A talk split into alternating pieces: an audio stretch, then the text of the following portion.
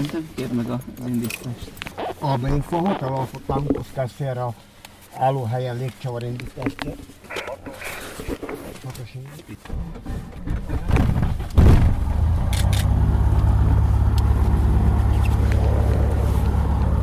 Albeinfo, Tango stasera állóhelyre van 01-es váróradóról.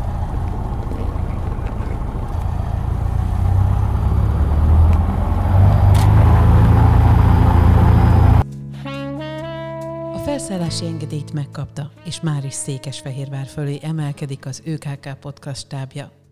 Tartsanak velünk az Albatrosz Repülő Egyesület évzáró találkozójára, amely földön és levegőben zajlott egy szép napsütéses vasárnap a Börköndi repülőtéren. A hat szakosztály tagsága a közgyűlésen meghallgatta Sziládi Dezső évértékelőjét, majd az esemény baráti találkozóval és repüléssel folytatódott.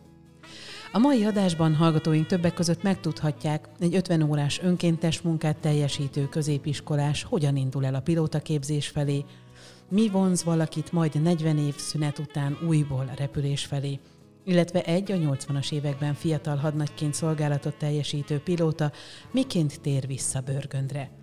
Tartsanak velünk, kellemes időtöltést kíván az ÖKK Podcast mikrofonjánál Csordás Csilla. Ha minden rendben van, akkor kitoljuk a startra. Egy hosszú út és rengeteg idő a levegőben, ami, ami azt gondolom, hogy, hogy egy teljesen más nézőpontot alakít ki az emberekben, mint aki csak a Földön jár. Az időjárás vizuálisan szép volt, a szél egy kicsit kihívásokkal jött, de szerintem azért megoldottuk a problémát.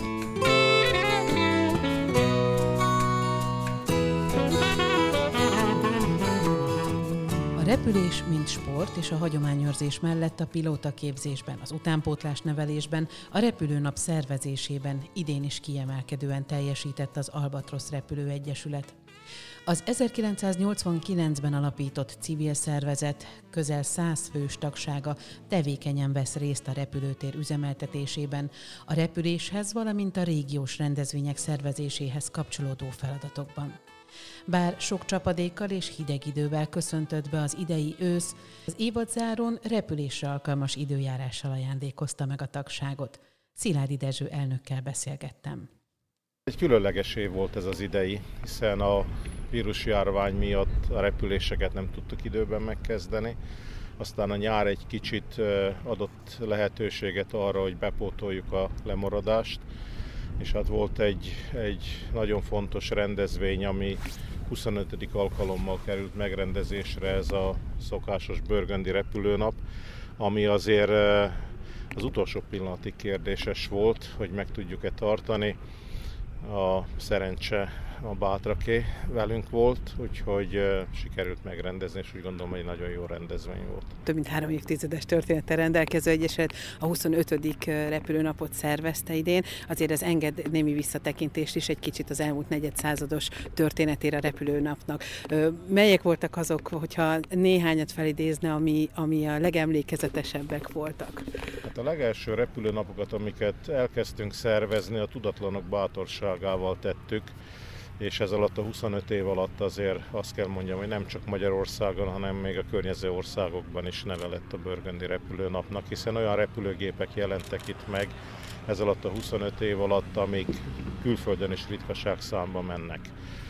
A legelső repülőnapjaikon még akkoriban az I-4 és S-4 erők is részt vettek, hiszen itt a balkáni konfliktus kapcsán amerikai légierő is állomásozott Taszáron tehát igen érdekes repülőeszközök fordultak meg. A az elmúlt években pedig olyan külföldi és oldtimer csodákkal találkozhattunk, mondjuk az idején éppen a Mustang amerikai vadászgéppel, ami méltán közönség vonzó, hiszen ilyen repülőgépeket nagyon ritkán lehet Magyarország légterében látni. Mennyire akadályozott akár a tanításban, akár a repülésben a vírusjárvány? A fiatalok képzését meg tudtuk tartani, természetesen az egészségügyi előírások figyelembevételével, tehát ebben különösebb lemaradásunk nem volt. És valóban ez egy szabadtéri program a repülőtéren való kintartózkodás, de hát ezért a repülőgépekben mégis az oktató és a növendék ott ül. Szerencsére egyetlen egy tagunkat sem érte el eddig ez a vírus, mindenkinek fontos, hogy a hétköznapi életben is vigyázzon magára, és a lehető legkisebb rizikófaktorokba menjen bele. Ez eddig működött, reméljük, hogy a továbbiakban is sikerül ezt a járványt ilyen módon túlélnünk. A tagságról mit tudhatunk? Hány fős jelenleg, illetve kik alkotják? Közel 100 fős, de lehet, hogy 100 fő fölött van most már a fiatalokkal a tagságunk. Több szakosztályban dolgoznak. Vannak, akik a repülésben már aktívan nem vesznek részt, ők magukat öregsasoknak nevezték el ők ápolják a, a hagyományokat, a repülés történetét Székesfehérvárnak, és hát a megemlékezések, koszorúzások is az ő feladatkörükbe tartoznak. Vannak sárkányrepülőink, egy külön szakosztály, ejtőernyőseink és a vitorlázó motoros repülő szakosztály talán a legnagyobb, és a legtöbb fiatalt is vonza magába úgyhogy ezekből a szakosztályokból tevődik ki. Meg kell mondjam, hogy még egy olyan szakosztályunk van, ami ugye a repül, de a pilóták földön maradnak, az pedig a modellező szakosztály. Ez a Börgöndi repülőtér nem mindig a polgári repülésé volt. Igen, nagy részben katonai repülőtér volt. Ezt a második világháború alatt kezdték el fejleszteni a 30-as évek második felében, és közös magyar és német repülőtérként üzemelt a háború lefolyásában. Messerschmitt 109-esek és, és Stuka vadászbombázók átképzése történt itt a Börgöndi repülőtéren. Majd a háború után a magyar légierőnek a futárhelikopter ezrede volt legtovább itt Börgöndön, és azt követően 1998 óta az Albatrosz Repülő Egyesület van jelen, és üzemelteti a Börgöndi repülőteret. Ennek idején volt egy-két-három év, még Dunai városba kellett az Egyesületnek, aztán szerencsére visszakerülhetett ide a Börgöndi repülőtérre. Ez a múlt. Mi a terv a jövőre nézve? Itt akkor polgármester urat kellene idéznem Cserpolkovics Andrást, aki azt mondta, hogy a Börgöndi repülőtér ma már nem lenne, ha nem lett volna az Albatos Repülő Egyesület, aki ezért a repülőtérért végig kiállt, harcolt, és kormányzati támogatással így kerülhetett vissza a városhoz. Valóban így volt, tehát nagyon sok küzdelem volt a, ez alatt a 25 év alatt, nagyon sok tulajdonosa volt a repülőtérnek, szép álmok voltak, amik talán messze voltak a realitástól, és hát mindegyik annak rendje és módja szerint be is fulladt. Maradt a Repülő Egyesület, aki, aki vitte tovább ezen az úton a, az elképzelést, ami egy regionális sport és kis repülőtérre vonatkozik, ami azt gondolom, hogy Székesfehérvár vonatkozásában egy, egy modern európai város tekintetében nélkülözhetetlen a jövő ö, ö, elképzelni úgyhogy ezért harcolunk. Két sikon mennek most a fejlesztések. Az egyik az a várossal karöltve egy infrastruktúra fejlesztés, ami addig kiszolgálna a repülőtér működőképességét, még a nagy állami beruházás meg nem történik. A másik pedig éppen az, ami most úgy néz ki, hogy, hogy újabb lendületet vett, az állami támogatással történő kis regionális üzleti célú sportrepülőtér. Viszont addig is működnünk kell, és addig ezt az infrastruktúra fejlesztést szeretnénk megvalósítani itt Börgöndön az önkormányzattal együtt. Miből áll ez az infrastruktúra fejlesztés? Valóban infrastruktúráról szól, hiszen itt az áram, a víz, a szennyvíz, a gáz és, és egyéb infrastruktúrák jelenléte sincs meg, legalábbis nem abban a mértékben, amiben meg kellene a közösségi épületünk nem teszi lehetővé azt, vagy nagyon nehezen tudjuk csak megvalósítani, hogy a honvédelmi programban azokat az előképzéseket megtegyük, amire az idén első ízben már sor került, hiszen nincsen szállás lehetőség, nincs olyan éttermünk, étkezési lehetőség, tehát egy közösségi épületfejlesztésről lenne szó. És hát maga a repülőtérnek a fenntartása azért sok-sok millió forintba kerül évente, ami ez az Egyesület saját erejéből és kapcsolataiból próbál forrás teremteni, de ez ma már kevésnek bizonyul. Tehát muszáj lesz hangárépületeket építeni, hogy olyan repülőgépeket tudjunk tárolni, amiből bevételi forrása keletkezik a repülőtérnek, és ebből tudjuk finanszírozni magát a fenntartást. Hát azok a fiatalok, akik szeretnének katonai repülésben tovább jutni, azoknak egyfajta ízelítőt adnánk a repülésről, hiszen ezek a fiatalok sokszor még repülőgép vagy repülőtér közelébe se kerültek. És azokkal a fiatalokkal érdemes foglalkozni, akikben látszik ez az affinitás, hogy szeretnének repülni, szeretnének pilóták lenni, de ezt nem az egyetem második, harmadik évében kell meglátni, hanem már sokkal korábban, és úgy biztos, hogy nem lesznek pálya elhagyók, mint azok a fiatalok, akik csak kalandvágyból jelentkeznek, és mikor találkoznak az első kihívásokkal, akkor meghátrálnak, hogy ők nem ezt gondolták. Tehát ez lenne a célja, és most már nem csak a fiatalok, tehát a középiskolások, hanem azok az egyetemisták, akik első-második év folyamosok katonai pályán, ők, ők sem kerülnek még repülőgép közelében, tehát őket is be fogjuk vonni az elkövetkezendő időszakban, hogy ugyanilyen tábor körülmények között megismertessük velük a repülés alapjait. Elnök úr, mióta a repülés szerelmese? Mikor találkozott először?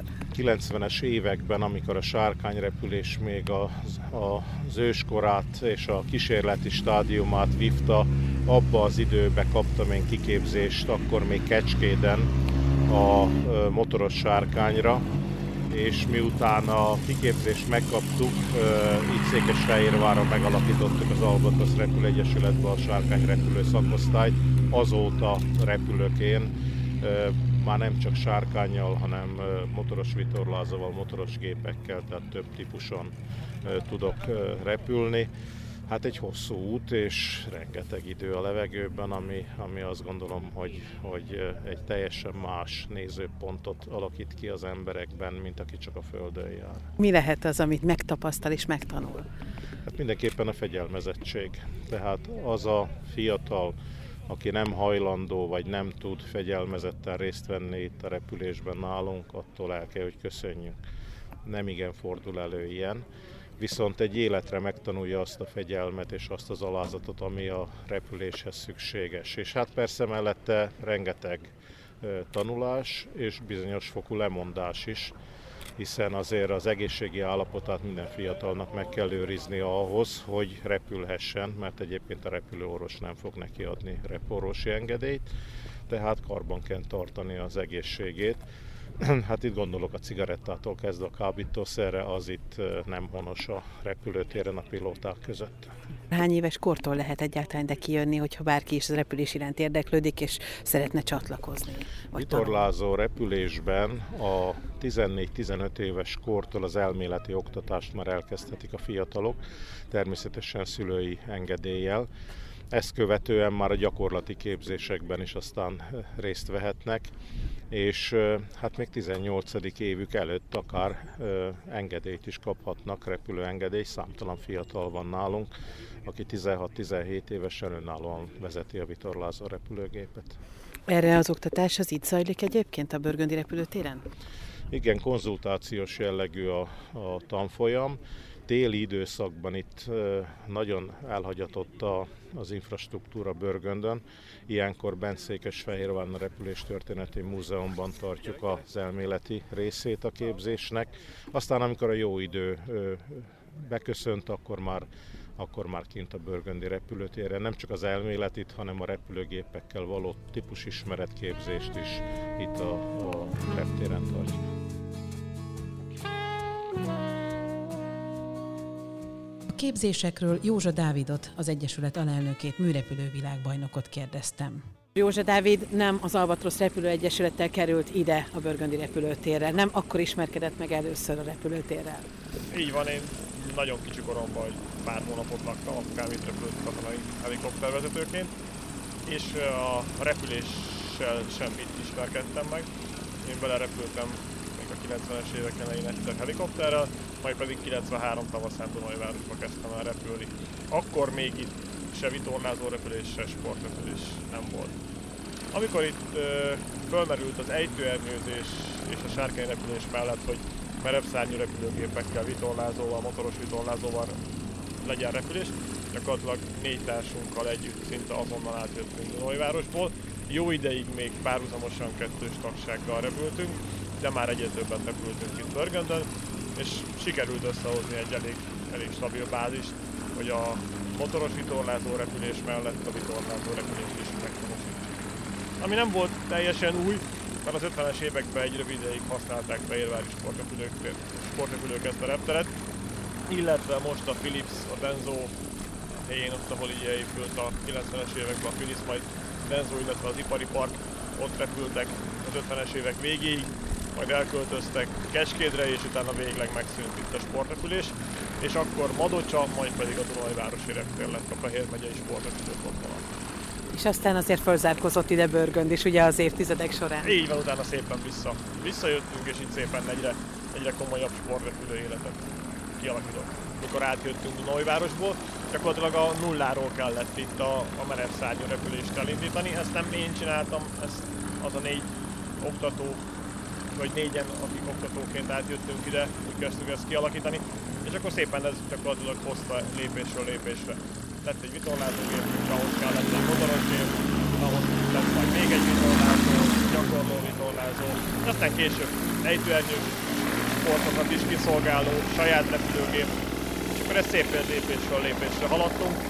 A oktatói csapat szépen eljutott oda, hogy mindegyikünk mondatópilóta, mindegyikünk ejtőernyős ugratópilóta, mindegyikünk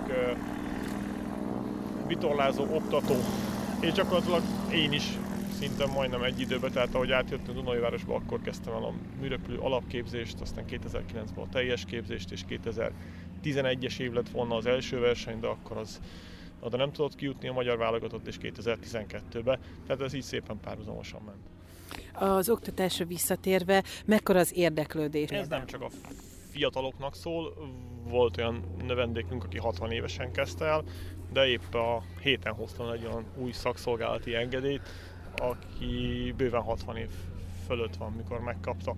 Ő viccesen mondja, hogy ebben 40 évet késett, a 70-es évek elején már elkezdett repülni farkasagyan, aztán akkor abba kellett hagynia. Egyszer újra kezdte őcsénybe, és most úgy kezdte újra, hogy most ezt szépen végig is csinálta. Úgyhogy nincs ilyen, hogy fiatalok. A fiatal abból a szempontból kedvezőbb, hogy akár lehet egy, egy tényleges, egy komoly egy életpálya lehetőség számára, hogy akár versenyzőként, akár katonai pilótaként, akár közforgalmú pilótaként tud repülni.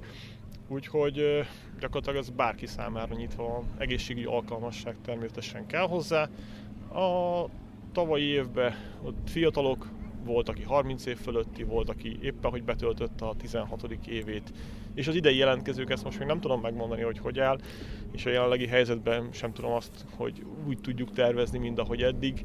Tavaly szerencsére nagyon korán elkezdtük az elméleti oktatást novemberbe, gyakorlatilag mire a vírus helyzet miatt lehetetlenné vált az oktatás, addigra levizsgáztak elméletből, de egy olyan jó három hónap kimaradás volt, nem kapkodtunk, úgy voltunk vele, hogy most egy hónapon nem múlik semmi, úgyhogy viszonylag későn, június végén kezdtünk el repülni, de egyedül repülők vannak közte, C-vizsgások vannak közte, ez már egy magasabb szint, ez egy termékrepülés, lett szakszolgálati engedélyünk. Ha mai nap úgy jön össze, akkor még lehet, hogy meg tudunk repülni egy-két kiképzési feladatot, aztán szépen elpakoljuk a gépeket. Még talán egy vagy két üzemnapunk lesz, de az már, az már nem ennyi géppel. Most gyakorlatilag az összes gép, ami, ami repülhet, az kint van.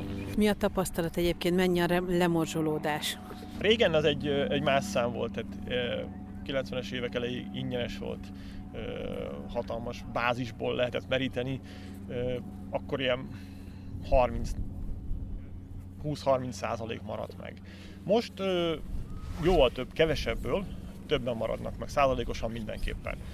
Aki most el akar kezdeni repülni, az vagy eldöntötte, tehát nekünk is van olyan növendékünk, aki gyerekkorolta, kiskorolta tudja, hogy ő helikopterpilóta lesz, és akkor eljött, és ő, ő neki nincs az, hogyha ha egészségügyileg vagy, vagy anyagilag vagy valami nem változik meg, akkor ő tudja, hogy ő ezt akarja csinálni.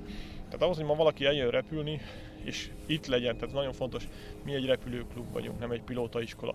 Nem működik az, hogy valaki azt mondja, hogy 12.30-ra kéri a gépet, és utána akkor repül, aztán hazamegy, mert, mert megteheti, vagy úgy érzi. Nem, tehát itt mindenki társadalmi munkába az elméleti oktatás minden ingyenes.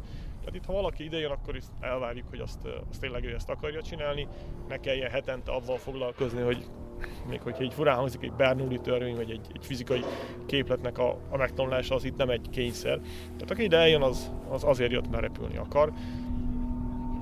Persze vannak, akik elköltözik, vagy valami miatt megváltozik a, a, a, az élethelyzete, de én azt mondom, hogy lehet azt mondani, hogy tíz emberből, aki eljött és elkezdi, abból hét biztosan is marad. A vitorlázógépet, amely mellett beszélgettünk Józsa Dáviddal, Kis Benyámin és Tóth Zoltán hozta ki a hangárból, és készítette fel a repülésre. A repülőgépet szépen átveszik műszaki értelemben, dokumentálunk, és ha minden rendben van, akkor kitoljuk a startra.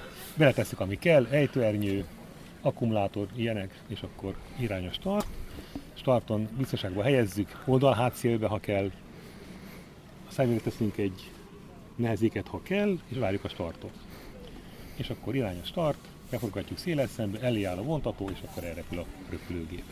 Mennyi idő, amit föntöltenek a levegőbe? Hát ez időjárástól is függ erőteljesen, hogy mennyire, tehát mennyi időt tudunk fentölteni, hát körülbelül egy ilyen, ilyen időben, amikor nincs egyéb időjárási körülmény, ami segíteni a fennmaradás, mint termékek, esetleg hullám, nyilván ez itt nem, nem jön számításba annyira. Hát körülbelül olyan 8-10 perc egy vontatásos kör, ebből a vitorlázó repülés körülbelül 4-5 perc. Azt azért elárulom a hallgatóknak, hogy egy fiatalemberrel és egy sok tapasztal, vagy több tapasztalattal rendelkező, szintén fiatalemberrel beszélgetek. Ki mióta repül? 1972 óta repülök, csak rengeteg kihagyással. Ezért ő a tapasztalat és nem én. Miért volt a visszatérés? Hát nem bírok repülés nélkül lenni igazándiból. Nagyon hiányzik és nagyon kell. Ki fönn volt, azt tudja. Föl kell menni, és akkor mindenki megérti ezt fönt meg, fönt, itt elmondom, hogy nem lehet a Földön, de fönt meg lehet érteni. Én 2013-ban kezdtem, akkor voltam 16 éves, most 23 évesként, most akkor jól számolom 7, 7 éve repülök. Hát én sem mondanám még magamat annyira nagyon tapasztalatnak, de köszönöm a, a kedves szavakat, úgyhogy még sok, sok minden áll előttem, de abszolút egyetértek abban, abban, amit Zoli mondott, hogy nehéz ezt így elmondani a Földön, hogy miért is csináljuk ezt, és miért jövünk ki egész napot rászánunk és hasonlók. De aki egyszer megízleli a repülést, ez utána nagyon nehezen ereszti el, amit látszik is a példában. De mi volt ez, ami mondjuk 16 éves fiatalembert ide vonz? Hát nekem még annó-annó ugye az itteni repülőnapok voltak először a kapcsolat a repüléssel, aztán volt lehetőségem kipróbálni itt a pont itt áll előttünk egyébként az a gép, amivel én először repültem a 1230-es Falke, akkor volt lehetőségem vezetni is, még fiatalkoromban, és akkor elhatároztam, hogy na, én ezt, én ezt szeretném kipróbálni, és akkor hallottam, hogy indul ez a képzés, és akkor én is csatlakoztam az ottani csapathoz, és hát azóta is. És akkor a vitorlázó repülés a... Igen, de most már van uh, a motoros vitorlázóra is szakszolgálati engedélyem. És vannak még célok egyébként, amit még szeretne megtanulni? Hát mindenképp szeretnék megtanulni, csak hát szépen lassan szeretnék haladni, tehát nekem most a, nyilván a per pillanat a helyzet alapján is, de egyébként meg nem célom feltétlenül az, hogy nagygépes pilóta legyek, úgyhogy nekem csak hobbi, de azt is majd szeretném szépen lassan fejleszteni.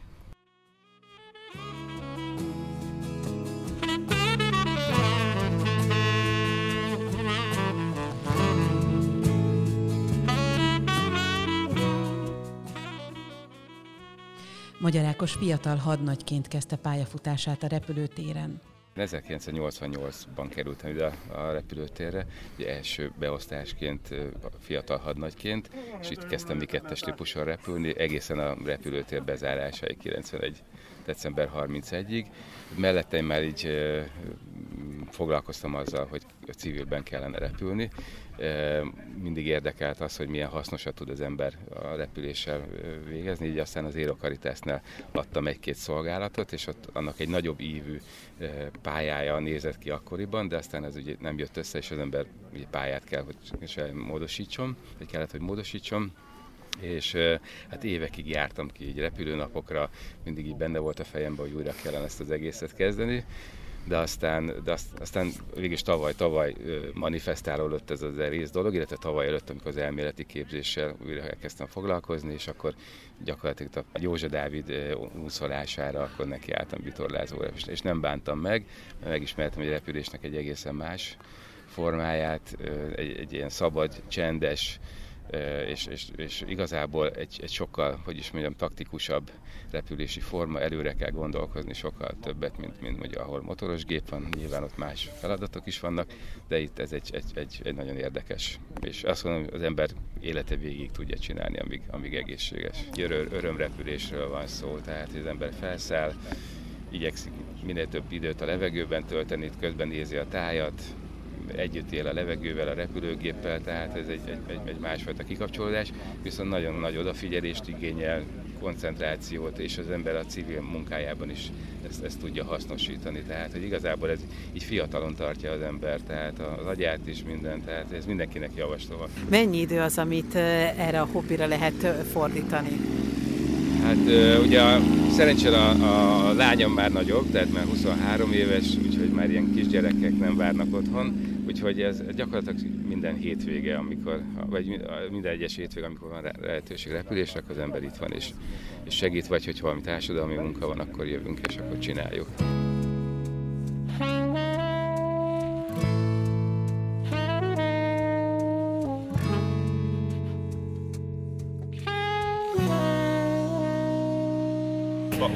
Martin vagyok. Az Egyesület tagja vagyok. 2018. augusztusában kerestem meg a Dávidékat, mivel akkor ugye középiskolás voltam, és ahhoz, hogy érettségizni lehessen, egy 50 órás közösségi munkát kell csinálni, amit itt csináltam a reptéren. Akkoriban azt hiszem pont a repülőnapra készültünk, és nagyon megfogott ez a repülés világa, így novemberben elkezdtem az elméleti képzést, és márciusban el is kezdtünk repülni. Mi volt az, ami megfogott benne? Igazából én már kacérkodtam ezzel, hogy pilóta akarok lenni. Ö, egészen hetedikes koromban döntöttem el, nyolcadikes koromban repültem először uh, Tunéziába uh, nagygéppel, akkor döntöttem el, uh, hogy én pilóta leszek. Aztán múlt, elmúlt pár, pár év, és akkor el akartam kezdeni valahogy, tehát bele akartam kerülni ebbe a világba, és így jöttem itt a reptére, és kezdtem vitorlázó repülni. Ö, azóta mi mindent csinálsz? Azóta egészen április-márciustól így október-novemberig repülünk általában minden hétvégén. Nyaranta van egy-két táborunk, ami egy hetet szokott általában felölelni. Ilyenkor nagyon intenzív repülések szoktak lenni, tehát sok vizsgát meg lehet akkor csinálni. Úgyhogy igazából hétvégeimet azt mindig itt töltöm, de szeretek is ide járni, úgyhogy nem bánom. Az mit jelent, hogy a vizsgákhoz kellenek a repülések, segítenél ezt elmagyarázni? Persze. Először egy B-vizsgával kezdődik a, a repülés, ugye ez az első egyedüli repülés jelenti, ahhoz nem tudom már, azt hiszem 30 felszállás kell körülbelül, és nyilván azon a szinten kell lenni, hogy az oktatók elengedjenek téged repülni. Azután következik a C-vizsga, ezt tudtam én megcsinálni tavaly októberbe, azt hiszem. Az pedig a termikrepülést jelenti, ugye a vitorlázó repülésben feláramlásokba tudunk repülni, ugye ez a termik, és ezt kell egyedül végrehajtani, tehát leoldás után kell 10 percet a levegőbe lenni. Mi a következő feladat, ami rád vár? Mit szeretnél még megszerezni, vagy meg megcsinálni? Ugye a C-vizsga után jön a szakszolgálati engedély megszerzése, ami már azt jelenti, hogy te egy képzett pilóta vagy, így ö, viheted a családot, barátaidat repülni. Ö, nekem még van kettő vagy három darab ö, tehát olyan repülés, amit meg kell csinálnom. Ez egy egyórás oktatós, illetve egy navigációs feladat. Azután januárban tervezem az elméleti szakszolgálati engedélyt megcsinálni, és amint el tudunk kezdeni repülni, ugye ez járványfüggő, április-márciusban pedig elkezdjük megint így a repüléseket, és onnantól szerintem már egy-két hónap, és én is meg tudom szerezni a szakszolgálati engedélyemet. Az embert, hogyha hajtja a vágy a repülés iránt, akkor a félelem az sosem fordul meg a fejében? Ö, most én így az én példámba élve nem igazán. Tehát, hogy tehát nekem ez a célom, ezzel akarok foglalkozni majd felnőtt koromban is, ugye ezzel akarok pénzt keresni, és ezek azért tehát áldozatokkal járnak. Most nyilván tehát annyi repülő baleset nem történik, hogy erre minden nap így úgy szálljunk be a repülőgépbe, hogy akkor most mi fog történni, de így nem is lehet igazából repülni, hogy akkor most lesz-e valami probléma, vagy nem, mert nem szabad erre, vagy kell erre gondolni, mert fel kell készülni erre, és vannak a képzésben is ugye vészleoldás, illetve ez a maga dugóhúzó, ami egy elég veszélyes manőver tud lenni. Ezekre nagyon rá szoktunk feküdni, tehát ezeket a kis veszélyforrásokat úgymond mi ezt ki tudjuk eszközölni. Hogy most mit tanulsz, vagy hogyan folytatódott a pályád a középiskola után? Én tavaly érettségiztem most ebbe az évbe, viszont az egyetemen halasztottam most egy évet, és most májusban szeretnék majd jelentkezni Nyíregyházára. Ugye az országban ott van az egyedüli nagygépes pilótaképzést, és remélhetőleg majd oda el tudok menni, és onnantól három és fél év a, a nagygépes képzés, utána pedig nem garantált, de nagy valószínűséggel a vizer ad munkát azoknak a tanulóknak, úgyhogy most ez a célom jelenleg. A repülő szakosztályok tagjai közül sokan újra a levegőbe emelkedtek. Meretei Zoltán és Német Lőrinc mögött helyet kapott az ÖKK podcast stábja is. Kérem az öveket bekapcsolni, mindjárt indulunk. Egy MS-893E Morán típusú repülőgép, ez egy francia gyártmányú repülőgép. Mi VFR repülést csináltunk most, az, a VFR az a vizuális, tehát látás alapjáni repülés. Tulajdonképpen elsősorban a pilóta szeme és döntései vannak benne. A műszerek segítik ezekbe a döntésekben, illetve a, a koordinátor, aki a, a földön van, ő is segít észrevenni dolgokat. Tehát elsősorban a látásra hagyatkozik ez a repülési mód. Ami látszott a, a Badacsony, a keleti Bakony, a Vértes, Gerecse, Budai hegység, Százhalombatta, Dunói város és a dél-dunántúli dombság is belógott a képbe még. Milyen volt ez a mostani repülés, hogyan jellemezni? Hát ez egy gyakorlatba hozó repülés volt, mert több mint egy évet kötöttem ezen a típuson.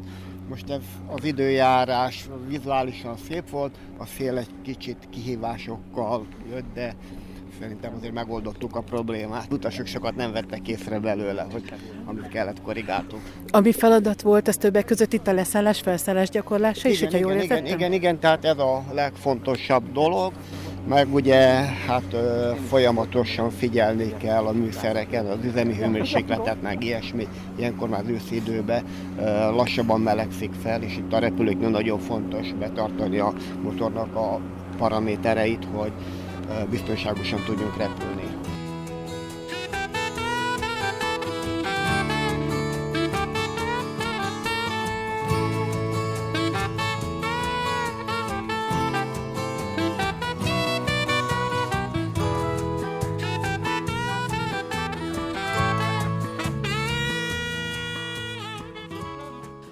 Albatrosz Repülőegyesület évzárója a bázison jó hangulatú beszélgetéssel zárult. Akik érdeklődnek a repülés iránt, azoknak érdemes felkeresniük az Egyesület honlapját, az albatroszre.hu-t.